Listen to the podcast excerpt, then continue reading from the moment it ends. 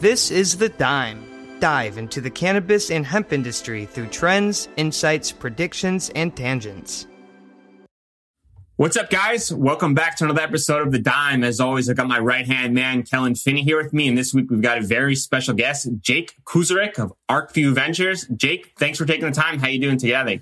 Doing great. Bryan and Kellan, always a pleasure catching up with you guys. I'm actually, I'm not on the ventures team. I'm on the uh, kind of main ArcView group and the uh, consulting side. I apologize for that confusion, and that's um, on me. And I kind of want to dive into those topics today and kind of learn about that. So take us through that. Take us through how you got into cannabis, and then we'll kind of go into the ArcView side. For sure. And and trust me, no fault because it is extremely complicated to navigate the web of ArcView's different sub entities. um, and we're launching new things all the time. So I got into cannabis, um, you know, actually, you know, a couple years ago, about two and a half, three years ago. Um, and, you know, but honestly, it was really a reaction to me following what I'm most passionate about um, you know, looking at most of my you know professional and, and, I don't know my personal life, you know, going back to to college. I mean, you know, cannabis is something that I realized very quickly uh, is something that really helped with my depression and anxiety, X Y Z. Um, and then over the years, working at different companies and everything from you know my own startups and music and menswear uh, to Devon design agencies to you know giant fighting robot companies and uh, some of the other stuff I've done over the years. I realized, you know, I'm, I'm the kind of guy who's, who's, you know, it's fun to be at the bar and, and buying people drinks and, and connecting that way.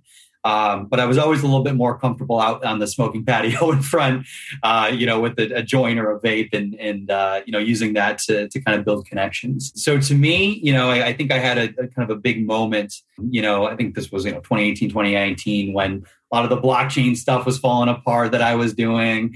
I'd had some, some crazy experiences with smaller startups. And I had been left in the cold twice when uh, two companies I was at that I thought were, were chugging along nicely, had raised millions of dollars. Both of them called us into the office and said, Look, we're out of money. Good luck, find a new job. Um, so I figured, look, the next thing I'm going to do, I want to make sure it's the end all be all, the industry I want to be in forever. Did a lot of soul searching, and naturally, the time was right for me to jump into cannabis. I started building a uh, kind of an accelerator and an investor network in conjunction with some friends of mine. I was going to do like a you know $49 million SPV and a million dollar demo fund and run the whole thing out of my buddy's warehouse in San Francisco and have kind of this kind of co-working accelerator component. And as I was doing that, certainly the surprisingly, the investor who was giving me his space goes, look, he calls me, you know, about six months into this thing saying, look, I just had a great weekend with these guys from ArcView, kind of doing what you're doing, but they've been doing it for a full decade and I think they're hiring. so ultimately, you know, he put me in touch and, and the rest is history. You know, uh, ended up flying down, meeting John Downs, you know, who of course I've, I've kind of ended up replacing on the BD side uh, as he moved on to uh, to Asia Horizons. So doing crazy stuff with CBD and hemp in China. And then, yeah, you know, honestly, I was thrown right into the lion's den uh, once I joined. My second week, I was uh, I was actually my first day. I was told, "Hey, do you like New Orleans? Because you're going to be in there next week for MJ Biz." and fortunately for them, it's my favorite place in the world. Oh, yeah. So it started off really nicely, and I came at the the pivotal moment in which you know we had a little bit of a change in leadership you know, we raised our Series A slash were acquired by Entourage Effect Capital. Uh, and with that, Troy obviously was taking a little bit more of a backseat role. That, that's Troy Dayton, one of the original founders of ArcView. So as it happened, you know, there was a transition team kind of in place before Kim Kovacs, uh, our, our fearless leader as CEO, uh, ended up joining. And, uh, you know, the rest is history. I mean, really, since I've joined, we've gone from this investor network with you know, a couple events, you know, kind of the antithesis of, antithesis of an MJ Biz, you know, not a 35,000 person mega conference, but, uh, you know, 500 people in a room, 60, 70% of that room are investors.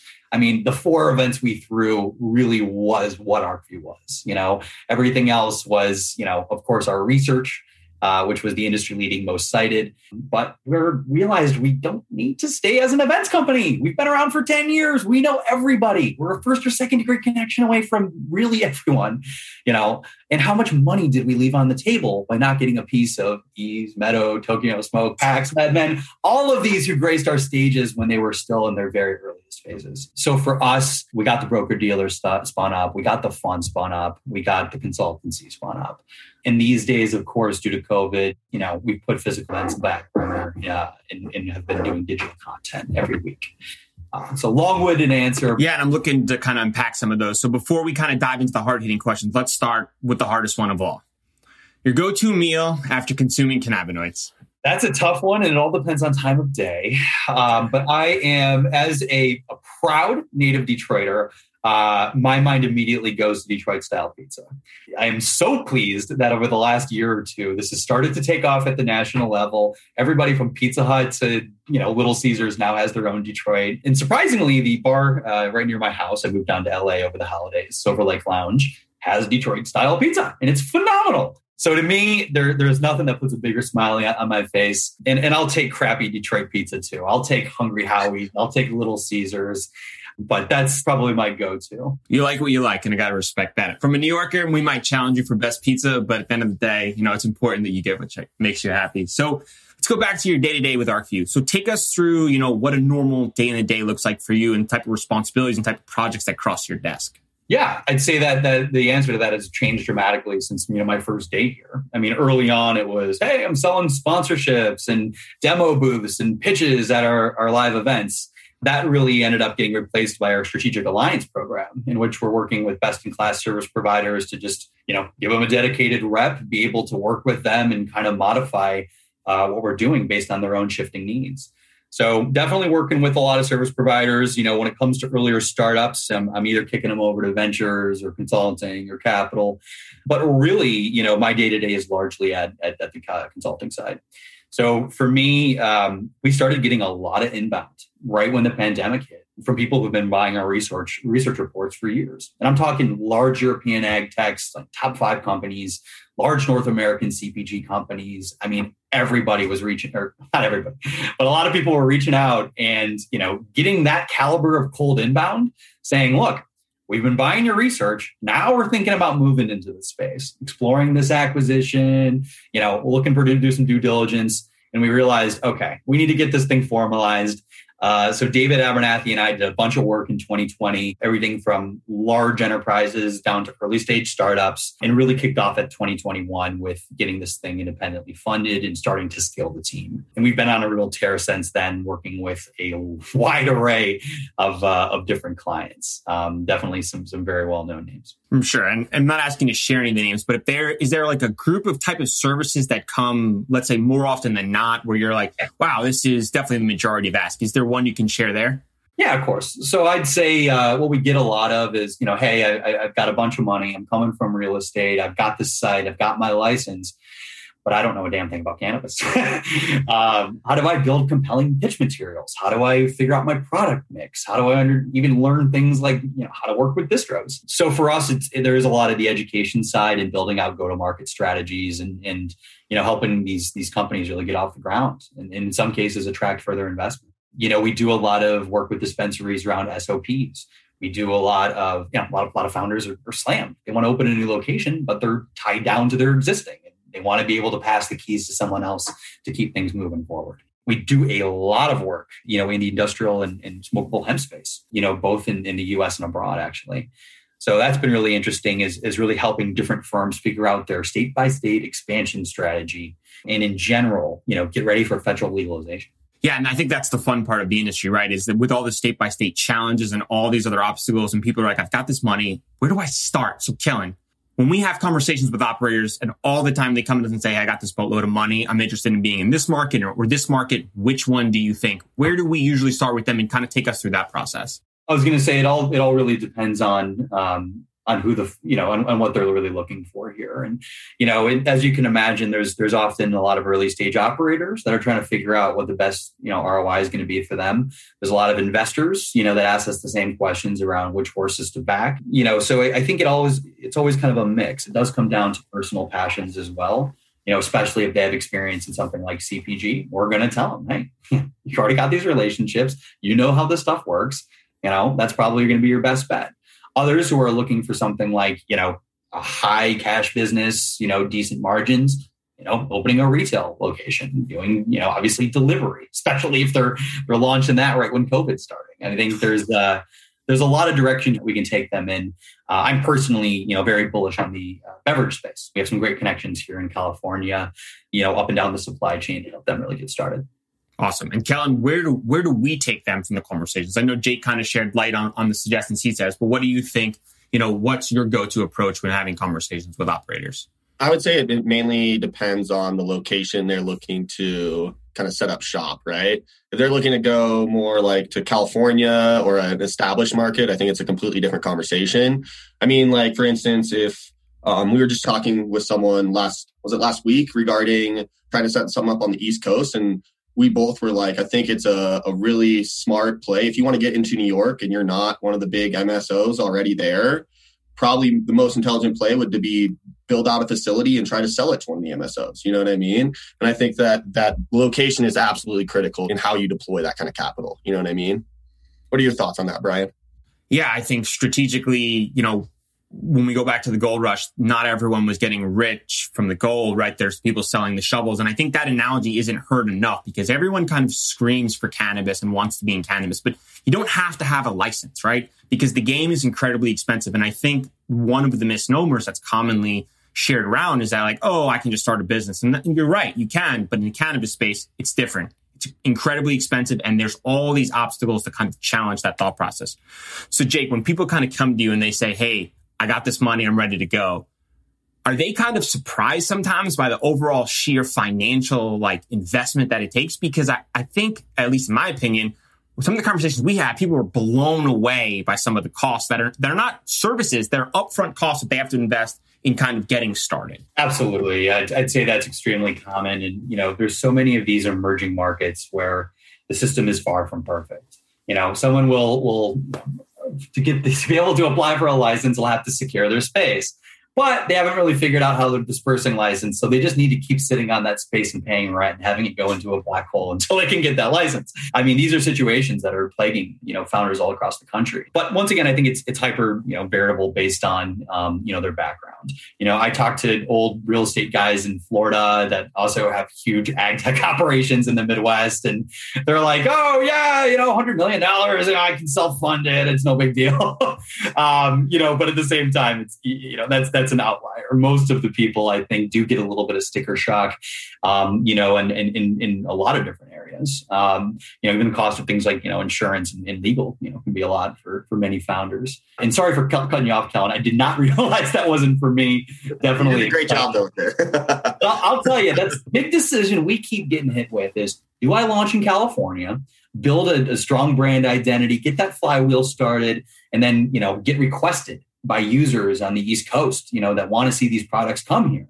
You know, kind of have that scaling happen organically based on, you know, positive brand identity and, and reception versus do I just launch directly in an emerging market? Do I spin up in a New Jersey and try to get something off the ground? You know, so I think that's that's what a lot of people are struggling with is is is it, is kind of a you know do I launch directly into these markets and just be kind of one of many or do I establish the cloud first in the biggest market? Yeah, and I think that I want to make one point there. I think launching in California, you can approach it with a completely different business model. You can kind of treat it like a traditional industry where you're trying to launch a brand and you can go out and source your different products and kind of do your own QA QC and then kind of do kind of a drop ship model almost. Versus on the East Coast, who are you're going to call. You have to instantly try to be vertically integrated. If you want to start a flower brand, for instance, you're going to have to grow your own flower or you're going to your Rolodex in terms of different companies to source that flower from is going to be really, really limited. You know what I mean? And so I think that that is a, a huge um, misconception that a lot of people don't really realize is that in these established markets, you're able to utilize a more traditional business model than kind of on the East Coast. Jake, I get asked that question always, right? And my response is typically in a form of a question because I also don't know because if you're in California, sure, you, you have an established educational customer who knows exactly what he's looking for. But on the East Coast, that brand identity doesn't really transfer because how does it transfer, right? Is it is it the influencer who's promoting the product? Is it Curaleaf? Is it Trulieve? Or is it like cookies? So the direction from branding, I think, is not determined yet because cookies to me is probably the most well known, but I don't know, at least in my opinion, I don't know if that's going to be acquired by a company down the road. Obviously, they're working really closely with Gage and these other companies, but I don't know how that becomes a common theme where I walk into a dispensary and I'm like, okay, I want this brand. So how, Jake, how how do you provide recommendations to these to these customers who are like, hey, do I go to Oklahoma and set up shop here, or do I kind of double down in California? And I know it's an established market with a lot of competitors. You know, what's your go-to response? Guys, I want to talk to you today about one of our new partners, CESC. CESC is a nonprofit organization providing a compelling and complementary alternative. They represent the ability to harness a flexible, collaborative approach to scientific advancements. They are comprised of leading doctors and researchers in the cannabis and cannabinoid science space for almost a decade. Their Act First, Talk Later operating principle has now led to a successful series of disruptive innovations in the cannabis science space. They need your help now. Join them, collaborate with them, or support them. Go to thecesc.org to get involved now. Together, we can change the world. My go to response is Where are your friends? What markets do you know? Where are your contacts? Do you want to fly out to the you know California and start everything from scratch and lean on me to make some good intros? Or, you know, do you want to, you know, especially if you're coming from a traditional side like, you know, finance or something, you know, do you have a pool of angel investors that can kickstart you uh, from there? You have a good friends and family network. You know, you generally there's a strategic advantage of being in the same time zone as you know where your company is most active that's that's always you know it's an obvious thing but it's something that i think a lot of founders don't think through. You know they take the risk and, and move out west in hopes it work, works for the best. And you know especially under the pandemic it's not as easy to get out there and network. But i'll tell you when it comes to kind of you know a brand identity that carries out east you know we have seen that you know and a lot of this is anecdotal but you know there are requests for products that they've tried while on trips I mean, Papa and Barkley is one that I get commonly uh, asked of, of, friends on the East Coast, you know, saying, hey, you know, I was able to buy the, the pure CBD online and I was able to buy some of the three to one topical to help with, you know, my pain after golfing, you know, from a dispensary while I was out there outside of shipping it to me. now, where can I find this? Yeah. So I'd say that's a, a huge part of it. But, um, you know, on the branding side, I'm happy you brought up cookies. You know, no one really can touch their level of you know building a, a proper lifestyle brand you know, you can't walk down the street in, in downtown LA and not see some guy wearing a cookies hat or cookie shorts or cookie hoodie. And I'll tell you, you know, it, it helped by getting on in PacSun, you know, and, and, you know, it sounds crazy, but hitting the use, you know, looking at who's most active on social media, you know, the hype beast culture that is so prominent, who's active in the comments, you know, who's sharing this with friends, who's using this as a cloud item versus, you know, something where it's, it's, you know, just, a medicine. And, and, and really you find that, you know, brands like cookies, and I think we're seeing more and more uh, similar competitors. I mean, even like carrots, for instance, they're doing a cannabis thing now, which is similar.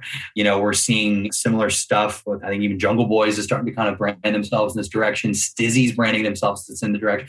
I mean, Stizzy has a whole you know, their downtown uh, downtown LA facility. I mean, they have a whole like e-commerce store, their whole retail store. They got T-shirts, they got button downs, they got music. I mean, it's like the Starbucks now, where they're going to give me a Norah Jones CD. So I think all that kind of plays hand in hand, and and you know, it becomes an interesting part of your your retail strategy of hey, which of these retail locations, which of these potential partners can do more than just get me sales who can give me that shelf space who can help me with my branding who can put me on webinars who can you know let me contribute to their blog i mean all of this goes towards building a brand yeah, I think we're still in such the early stages of that, right? We saw Seth Rogen come out with Houseplant, which was really exciting because, I mean, naturally you saw the connection between the two of them.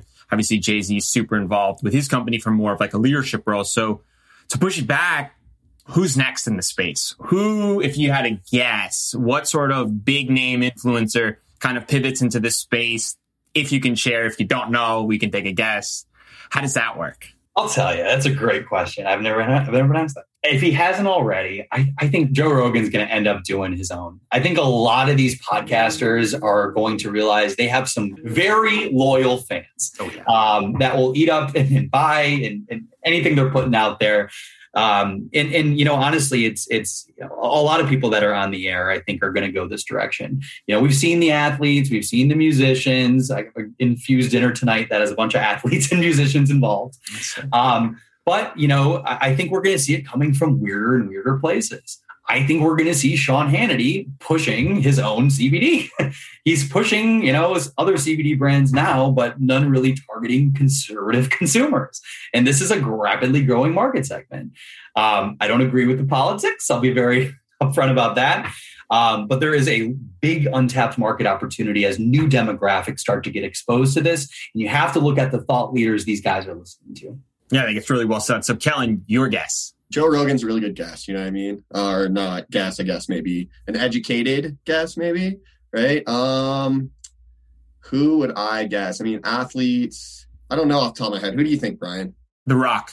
The Rock. I think the same style, right? I mean, I know it's crazy thought, but if you think about it, right, the people who can generate buzz and then promote it in their natural lifestyle in social media, you can't spend that type of money, right? If you were going to, or the Kardashians, right? God, they could just absolutely explode. If they came out with like a THCV style, like vape, it's over, right? We might as well just shut the industry down. They've absolutely crushed it. So if they are listening, we're going to have to take some sort of promotional rights for that. Um, that's who I would take. Kellan, you want to take a stab? Kardashians are good. Joe Rogan. Um, I'm not super into pop culture, so I'm terrible at these kind of uh, situations where I got to pick someone out of the blue. You know what I mean? Choose um, a scientist. Who's a scientist? I said choose a scientist. well, mine is DVD guy. I just messed it up. But we can. I know. I'm. I'm if it comes back, throw it up. I want to switch gears I'll and kind of. Yeah, I want to come back to Jake about kind of the day to day. Obviously, we talked about the CPG and kind of the financial commitment. In your opinion, what concept is not thought about enough? Where the the people come to you and they say, "Hey, Jake, I want to get into the space. This is what I'm thinking," and they're like they're leaning in in this one direction to the left, but you're like, "Hey, everyone leans in this direction. They're they're not thinking about this. You should be more six months in advance thinking about this direction." What would you would say, I wish more people came to me thinking about this concept? That is a really good question. Um, yeah, let me think on it for a second. I'd, I'd, say it's rare that we get approached from uh, subscription boxes, but I'll tell you, my first, second uh, startup was a monthly menswear subscription box. And the recurring revenue aspect there, I mean, yeah, it's the multiplier that investors are looking for, but also, I mean, recurring revenue is a great thing to have, you know, yes. and it can be unpredictable. So I'd love to see people getting you know, as regulations start to permit people getting creative here, I, I think we're going to see a heck of a lot more subscription boxes and in, in, targeting a lot of different things, and not just including cannabis, but also improving, uh, including lifestyle products as well. I think that's a real untapped market opportunity. I mean, our CEO Kim was previously the founder of MyJane, you know, which was acquired, and that was very female focused. They'd send a rep to your house to walk through the products with you. But I'm going to see more of these things coming through the mail once they figure that out. You know, how can we get you know five SKUs here? Can we get you know with just within California or just within one of these markets? And, and more importantly, boxes that target heavy users and real enthusiasts everything I've heard pitched is so, oh yeah, we're trying to give a sampling of items that, you know, to let people kind of dial in what works for them. Well, you know what? Who's buying the most cannabis? Who's buying $200, $300 worth a week? The heavy users who care about premium quality, small batch stuff you can't get anywhere else those real grails, you know, land race, crazy genetics, you know, stuff that you're not going to find anywhere else. I think there's a huge market opportunity. I mean, think about it like wine vintages. I'd love like you see that with wine clubs where it's oh, we went into the cellars and we busting, we're busting out a 1993. You're going to get this in your box. Oh my God. You know, I think we're going to see that with cannabis where, hey, these genetics were smuggled out of Amsterdam and, you know, in the late 1980s and they've been sitting in my basement and I, I grew them with some expert help. Uh, so you're smoking stuff that hasn't been consumed in 20, 30 years. That I think is a, is a really interesting side. And uh, if I leave ArcView, I'll probably spin up something like that. Right? Yeah, I think appellation is huge, and I, I, applaud California and a lot of the steps that the growers did multiple years ago to kind of push the appellation through. I think it's a great way to protect those genetics as well. You know what I mean? I'm with you 100% too on the SaaS model, right? Put together a box, just absolutely multiply exactly what it costs, and then just limit the exclusivity of it, right? Say, we only have a thousand boxes. We've got these genetics from Humboldt that haven't been seen since some outrageous date it's exclusive offer now, but you have to commit like the 12 month thing. You're, you're 100% right. And then to take it even one step further, that brand or product SKU can outside license that was like list out to these other people because at the end of the day, cannabis acts like other industries and consumers still are consumers and they behave a certain way and they, they kind of go in that direction. So I'm 100% with you on that space. I think we're, we're real agreed on the exclusivity side, you know, and, and how that's so untapped. I mean, you, it's everything from, I mean, look at Houseplant, you know, when, when they rolled out. You know, there was a huge wait list and people were posting all over social media, oh, I'm on the wait list. Ah, oh, I didn't get any. I mean, this is just 28% THC, you know, kind of pretty good cannabis, but the exclusivity is what built the hype. You know? And, you know, I think we're going to see the same thing when it comes to retail locations. I mean, certainly there's there's some big ones, um, you know, that are out there that do these kind of speakeasies, you know, and, and I think we're going to see more and more of these in, in, in cities uh, throughout the country, even, you know, some cities that aren't fully online yet. And I think, you know, taking it a step further, I mean, think of things in like in San Francisco, like you know the Battery or the Olympic Club or these these institutions that also have you know everything from fitness centers to little hidden movie theaters to live music. I mean, blending all of these things together and making cannabis much more experiential. I mean, it has to be exclusive. You can't make these things open to everybody, or it's going to be a mob scene. And, and it, you know, I think we're starting to dial that in. And, and, obviously, you can't make it open for everybody. I mean, the, the, the regulations just aren't there to support, you know, ex- except for going to a music festival like outside lands where you can purchase, you can. Don't think you can consume, but you can be around some uh, some live music. I mean, the the real intersection of these areas hasn't been perfected yet. Yeah, we have the OG Cannabis Cafe in, in, in West Hollywood, you know, but are they doing live music? You know, uh, is there is it a like a members only type of thing? Um, so much untapped territory here. Kellan and I hit a speakeasy in New York with the jam band when we walked in. It had a dispensary, a jam band, and it was a it was like a hidden. It was crazy. I, when they told us about it, and they're like, "Hey, just knock on the window." Uh, we were like, "This is this is super weird." And then they opened up the elevator, and we're like, "This is out of control." Like, has this been here the entire time? How many days is here? How how is this like not shut down? But it was awesome, and it was one of those where like I wanted to tell every single person, and they were like, "Where was it?" And I was like, "It was the corner of this street and this street. And they're like, I went there, I didn't see anything. I was like, it's probably one day only, but it was yeah, my nuts. buddy. My buddy who actually uh, lives right. in Manhattan tried to go back to it, and he said it wasn't there anymore. So they like must move it, and it was pretty, pretty wild. You know what I mean? if it's New York, I think I know who it is, and, and they're planning a, a relaunch uh, in the, the legal markets. Um, awesome. Yeah, they were heavy on their lounge aspect. They always had a lot of celebrities and athletes in there. ArcView loved, loved, loved doing our little after parties when we did our New York events there, and uh, just going there with a bunch of investors and and you know other other other friends. So we'll get back to those days soon. So, want to switch gears slightly Recently, Harvest and Trulieve have announced Trulieve was going to acquire Harvest. I want to know, in your perception, how long does something like that take to come together? Years. These relationships form years ago, and you grow comfortable with. I mean, decision to merge, you know, is a big one. You want to make sure that it's going to be a company and, and a, another team that you feel very aligned with, both personally and professionally. You don't want to be if you're tying in with somebody it can't be a group of jerks.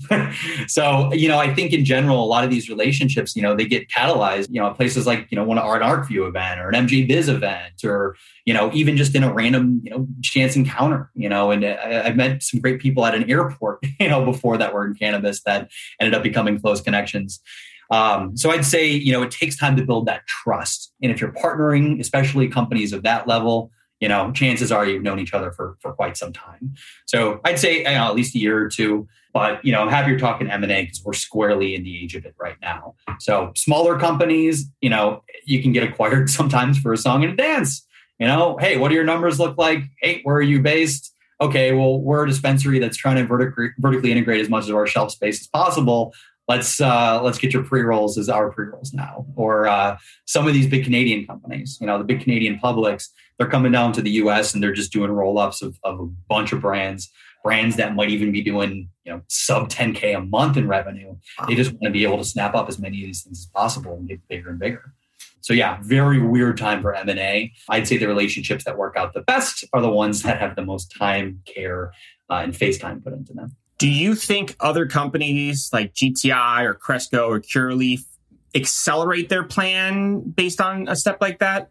I mean, it's an aggressive move by Trulieve, and obviously it, it's not a land grab, like Kim said. She she strategically understood exactly what she wanted. But do do you think other large operators feel the need to kind of respond? You know, grassroots Cure, Curaleaf was probably the bigger, you know, come to Jesus moment for them where they're like, okay, we really need to start thinking about, you know, if it makes sense to go it alone or if there's a way we can, you know, dominate the, the full country. I mean, all of these MSOs, you know, raised a bunch of money. Their goal is to scale organically state by state, but as competition heats up, that timeline does get shorter and shorter. As these other big mergers occur, the timeline gets shorter and shorter because they're snapping up territory everywhere. So yeah, I, I, would say it absolutely does, you know, get them accelerating their plans a little bit, getting a little bit more creative and, you know, even testing the waters. I wouldn't be surprised if some of the biggest firms send out more or less uh, secret shoppers to interview for some of these companies and, and learn as much as they can about, you know, where they're headed or uh, you know needless to say people are getting poached you know? You're looking at people you know at competitors and you're realizing you know let's, let's pull lebron james and bring your talents to south beach and have you uh, you know have you start somewhere new. Yeah this industry sure has the cash to kind of acquire top talent. So i want to kind of take it one step further and then we'll dive into the prediction. Biggest misconception since you started in the cannabis space I mean, it's the classic answer here is that, you know, you, you do, it all depends on who you're talking to. And, you know, it's often a lot of, you know, people inexperienced with cannabis, maybe had it during college, who thinks it's, you know, it's it's doobies and blunts and getting high, and that's the only people who still consume this stuff. But you know, now you see, I, I got a little anecdote here, but you know, case in point, there's what God's Greenery. You know, there's somebody that showcased an ArcView before that's you know it's it's it's cannabis it's cbd but it's really tying it into bible verses and and and you know building this kind of religious connection to cannabis. You see the same thing in india with ayurvedic medicines and, and how that's influencing the product mix for some people. So to me the stigma is starting to disappear. Certainly you know retirement communities are, are doing cannabis parties now and, and exploring these products. So i'd say that that's while that's the kind of the default answer you know i would say the better answer and the most shocking misconception I get would probably be something around you know THC, higher THC products are the only thing you need to look for. They're going to get you the most high. They're the they're the best ones out there. Um, I think the sentiment shift is happening. I think we're seeing it. I'm seeing it on my own LinkedIn and Facebook and all that jazz. But you know, I think somebody put it this way that I really liked. Um, I think it was Jessica Sharp actually. She said look, you don't walk into a liquor store and just get 151 every time. You're there to find something that that, that fits your mood, and um, and in general, you know, getting something that's that's very terpene rich, getting something that's very fresh. Um, you know, getting something that has a high, you know, minor cannabinoid ratio here, where you're dealing with the, you know, the CBN, the CBG, and, and everything in between. You know, that's starting to be prioritized as people start learning about these other cannabinoids and learning about terpenes and having the you know the pepsi challenge of here of having something that might be super high thc that's been sitting on the shelf for six months and is outdoor versus something that is you know this beautiful bounty harvested last week of some really exclusive genetics. You know even you know places i like like like flower co where i get all my own cannabis. You go on there and they have a section for their freshest products which i have not seen anyone else do so I'm, I'm seeing that sentiment shift. And, you know, I know that's a little bit more on the consumer side, but it does bleed into the investor side where we have people reaching out, you know, or operator side saying, yeah, I just want to cultivate and make sure everything is over 30% THC. And that's going to be our differentiator. It's like, okay, not really a differentiator anymore. And also a very myopic view of, of what makes cannabis good. So, or beneficial to the health. Hi, y'all. I'm Joe, host of Casually Baked, the podcast. If you're looking for a one of a kind cannabis infused getaway, I invite you to join me in the beautiful wine and weed country of Sonoma County, California. As a cannabis lifestyle guide, I've cultivated a one of a kind farm stay experience where you can enjoy the casually baked lifestyle and the magic of sun grown cannabis farms and vineyards. Now, if you're into wine, weed, or both, get ready to have a high time customized just for you. Learn more at casuallybaked.com backslash travel. That's casuallybaked.com backslash travel. Right. And that, and that kind of educational knowledge comes with experience and, and trial and error. So it takes kind of time. And as the markets kind of develop and consumer becomes more educated on the various kind of characteristics of the cannabis plant, I think those will continue to be really, really important. If you can sum up your experience into a lesson learned or main takeaway to pass on to the next generation, what would that be? Obvious one here, but cannabis industry is so intertwined with sustainability, with climate, with economic justice, with social justice, with racial justice. I mean, so many people still in prison for this. It's it's it's mind-boggling. And the great work of people like Last Prisoner Project to help with that, you know, gets highlighted, but not nearly enough. If you're not in the industry, you might not know any of these names. So, you know, I think for me, it's it's I hope the next generation really does take that to heart and you know make it part of their own identity as well. You know, we don't want to see this thing become you know it's it's going to be it's inevitable, but we don't want to see this thing become you know, craft beer, where, you know, the first couple of years, 20, 2012, 2013, a lot of choices out there, a lot of people that are supporting each other, lifting each other up, sharing secrets, sharing recipes, doing collabs into this massive consolidation of, okay, you're AB InBev. If you, you're a bar and you want to have my products, you got to carry these, these taps, and then we'll give you this craft one that we're, we're pushing now. I'd say what I love about this industry the most, and one thing that makes it truly unique as somebody who's worked across a million different random industries, is this is the one where people that are competitive have no trouble supporting each other a lot of the time. My favorite stories are, you know, I've had an issue where a client came to me looking for gummies. And, you know, I was like, hey, I need somebody to manufacture these gummies. I kicked it to some guy I thought would be perfect. He goes, look, we're good at hard candy, we're good at tablet gummies. I'm not the best at. Instead, let me cook you over to somebody. It's a direct competitor, but I think they do great work. You do not see that elsewhere. I hope that carries on. Yeah. Last time you consumed any cannabinoids? Uh, surprisingly, I didn't have my morning CBD, or uh, I'm a big fan of the Wolf Sciences Crappies team, who I know you featured before. Thanks for um, sponsoring the podcast again, Denicola. that guy's the best. Uh, one of the my favorite people in the industry. Just a warm, warm dude who is super knowledgeable and does great work.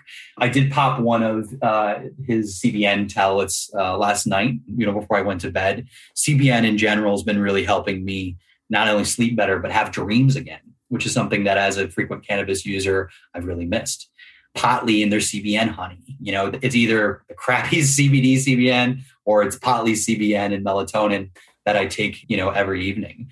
But I would say I, I run our accelerator program. The real answer here is I got done with last night's uh, companies that were uh, were showcasing and getting mentor feedback, it was a long night, and the first thing I did was uh, fire up the volcano from Finest uh, that I wanted to try some fresh squeezed OJ. Uh, so packed a couple volcanoes of that uh, and enjoyed my nightly Netflix and and crappy reality TV. Perfect. All right, prediction time. It's more of like a hot take, but we can just call it in the prediction side. With Alabama set to legalize medical marijuana and more and more states coming online with adult use, is federal legalization even important anymore? It is because you know the one thing that I'm I, I think is going to happen here is they're going to really leave it up to the states, even if they decriminalize or legalize at the national level, you know, to to kind of make their own rules the way they have with with booze. You know, having package stores in, in you know, the East Coast versus you know grocery stores in, in 10 states can you know also serve liquor and, and, all that jazz and there's whole foods down here with a craft beer bar and a wine bar and an Erewhon has a natural wine store here. I mean, it's it's crazy the, the differences, you know, in, in, in these different areas. But I'll tell you, you know, what I really see happening here is because they will decriminalize, you'll buy your, your cannabis compliantly in Illinois as an Illinois citizen, and you're on your way to visit some friends in Indiana, and you'll get pulled over, and then, you know, unfortunately, it's it's Indiana. I think at the federal level, there has to be that guidance there, um, you know, which which doesn't lead to you getting a ticket you know, because if you bought it compliantly and you're not driving under the influence, Indiana shouldn't be allowed to say, no, you, you can't have that anymore. So that's how I think it's going to play out and why it is so important is because people do not stay in one state. Look at the East Coast. You have states the size of postage stamps, you know, I mean, come on, Delaware, Rhode Island, get it together, you know? um, you know, so I think it's, it's, it's really interesting to, to, to kind of think about cross-border commerce in general. I don't think it will just be a free for all. I think that will nuke a lot of markets if they do it but they will leave it up to states to determine if they want to have cross border commerce and accept cannabis coming in from adjacent states. In smaller states where they do not have the space to do you know, cultivation at scale and, and refined products at scale, it's going to make sense to import it from the guys next door who are doing it. In other states, that's going to completely new competitive advantage and really destroy the existing market and operators there. So we'll see how it plays out, but I'm excited. I'm grabbing the popcorn either way. Kellan. Two points. I think that federal legalization is important for tax purposes and banking and all of those monetary perspectives. I also think it's really, really important for the psychological aspect of the American population as well as the world population, right? I think that having the federal government come in and say, okay, this is legal now, or at least decriminalized, I think that that does wonders for all of those really, really conservative individuals out there who still think that it's the devil's lettuce, or I mean, who was that Oklahoma senator? The was Nebraska. That who, was, who said the Nebraska that senator. you consume it, it'll kill your kids or whatever. Like, I mean, it, those kind of things just need to completely stop. And with federal legalization, I think that that kind of draws a line in the sand from a, a psychological perspective, at least. I still think people like him will say crazy shit like that because I don't know what provoked him to say that. Obviously, there was no information brought it. He just kind of went for it, and, and maybe it's financially motivated. So I'm going to take a different approach. And I think it kind of blends both sides where it depends on who you're talking about, right? If uh, an everyday user just wants to consume cannabis, doesn't they don't really care about it. If their state goes wrecked and they can get it, they don't really care. But for, I think for the industry to continue to grow and these kind of handcuffed restrictions to be removed, I think it's incredibly important that you know the government kind of goes forward and takes that. Obviously, the interstate stuff's going to be incredibly detailed and and complex to kind of itemize out how those things work. And you know, thank God those guys get paid a ton of money in order to figure those things out because that's going to be incredibly challenging. So, I guess we're on agreement in some aspects of that. Oh yeah. Well, I think those who are trying to figure it out, you know, candidly don't have a strong knowledge of, of cannabis. And, you know, we have some connections at the State Department. We, you know, catch up with them at the time and they're a sponge. They're eager to learn as much as they can. They want to make sure they don't drop the ball and do things regarding international cannabis import and export. That's going to kill our industry. So I, I have seen a real olive branch extended even on both sides of the aisle. I mean, we had Cory Gardner and Earl Blumenauer on the same webinar. You know, they're very opposed on everything but cannabis. You know, Barbara Lee, Earl. I mean, these these are the people who call David Abernathy from our consulting team and ask him, "Hey, you know, the, the MORE Act's coming out. Here's some of the new amendments. You know, can you review these? Let, let us know your thoughts. You know, we want to make sure this is good policy. So there is a real you know, I'd say a bipartisan effort for for a lot of our, our elected officials to to learn this inside and out.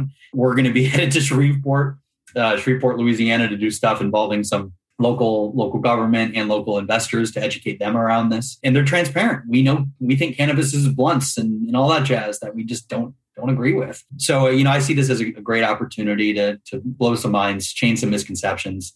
And thank God we have things like, you know, golf, which has embraced CBD and, and, cannabis, you know, so heavily. You can't go to a pro shop now and not see, you know, topicals. And, you know, it started to get, um, you know, I, I'd say kind of, you know, recreation and entertainment. I mean, it's hitting both sides of the aisle. And, and no matter who you are, there's now a cannabis product for you that's, you know, it, it's going to cure whatever you're struggling with because everybody's struggling with something. Absolutely, especially after the pandemic. So, Jake, before we wrap, where can our listeners get in touch with you for operations space that are looking to kind of learn more? You know, where can they find you? Yes, to circle back to the beginning, the complex nexus of ArcView's different sub entities. I'm really easy to get to because there's legit four people in the country with my last name and, and they're all my family. So K U C Z E R U K. You can find me on every social media channel because I'm the guy who snaps up slash Kuczeruk on everything. Sorry to everybody in Eastern Europe. I beat you to the punch on Clubhouse, Kuczeruk at Gmail, Kuczeruk on LinkedIn. Got it all covered. That's the easiest way to reach me directly. If there's anything I could personally help with through ArcView, we have lead forms right on the website. So I would say go to arcviewconsulting.com, A R C V I E W consulting.com, uh, and you can get directly over to me. My direct email is jakekuczeruk at arcviewgroup.com. I'm usually pretty responsive you know, definitely get a lot of inbound. Um, and I'll tell you, you know, in, in general, I would say for those that just want to learn a little bit more, go to arcviewaccess.com. Take a look at some of our webinars, the digital content that we've been pumping out, the replays of some of the past ones, um, and just get a sense of who we are and what we do. And I think from there, you know, regardless of what your objective is in connecting with ArcView, be it an investor, an operator, press, whatever, I am kind of the glue that can route you to the right department. ArcView Ventures has their own website. There's even an intake form if you're trying to submit your just startup to raise money. ArcView Capital got their own website. So arcviewgroup.com, you can get routed to everything from there. Very long-winded, I know. Yeah, I think the webinars were a great resource, especially during the pandemic. So I definitely encourage everyone who's looking to learn more to kind of go through those replays because there's a ton of really valuable tidbits in there that are still applicable to today. So appreciate your time, Jake. Thanks for your time. Kellan and Bryan, I can't thank you enough for featuring me. I got a real kick out of this. The format caught me a little bit of a surprise at the beginning. Yeah, I didn't realize it was a group combo, but I'll tell you, uh, I really enjoy this. This was one of the, actually the favorite podcasts I've done because not strictly business questions, not strictly cannabis trends, all over the map, which I think is what, you know, it's the education that regardless of who you are, it's what you need right now. Appreciate that. Appreciate that. We're going to clip that and put that as our intro. Thanks, Jake. See you guys later.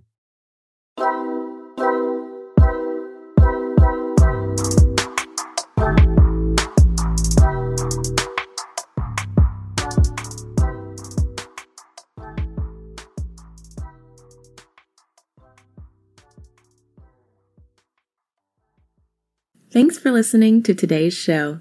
To check out more great cannabis podcasts, go to podconnects.com. Here's a preview of one of our other shows. Hey there, this is Cheryl Murray Powell Esquire, and I'm the host of the Terps in the City podcast. I am a cannabis agricultural dietary supplement and trade attorney. I'm also a hemp farmer, and I've been recently named to the list of High Times Magazine's top 100 influencers in cannabis. I'm inviting you to follow me along my journey as I move back to New York to support the adult use market there. You're going to get a chance to listen to conversations with some of my friends along the way. I look forward to seeing you at Terps in the City.